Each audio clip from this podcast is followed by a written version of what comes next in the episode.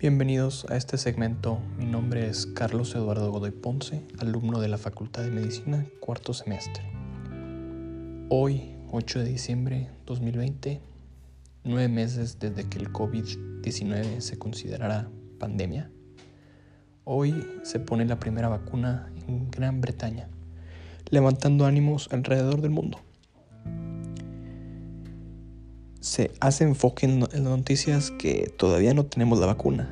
No hay que bajar la guardia, ya que el virus sigue estando en las calles. En este segmento hoy hablaremos acerca del Distrito de Salud aquí en México. Primero empleamos que la Secretaría de Salud es un organismo gubernamental que se va a encargar de lo relacionado con la atención primaria de salud, ya sea el coordinar, planear, ordenar, ejecutar lo relacionado con, con esta. Esta va a tener un propósito que va a ser el llegar los servicios de atención primaria a las personas, a los mexicanos que lo requieren.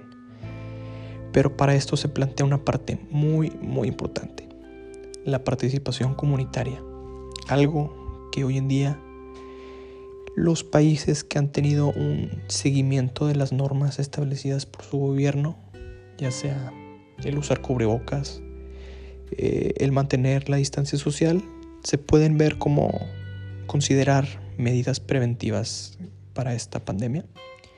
Entre otras, eh, han destacado de estos países que no, que no siguen las reglas, las que no, no ven por el trabajo en comunidad, eh, llevando lo que se ve en ciertos países alrededor del mundo con muchos casos y muchas muertes.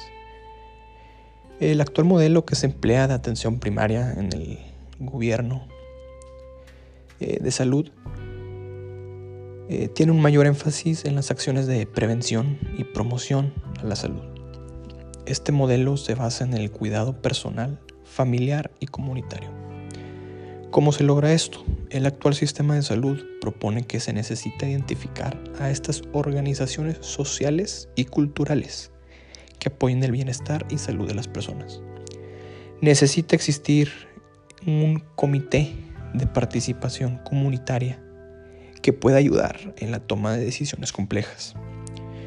Esto ayuda a tener un tránsito óptimo en la ruta de atención médica continua eh, esto mejora la condición de salud de miles de mexicanos, lo que mejora el acceso a los servicios de salud, diagnósticos oportunos, tratamientos precoces, entre otros.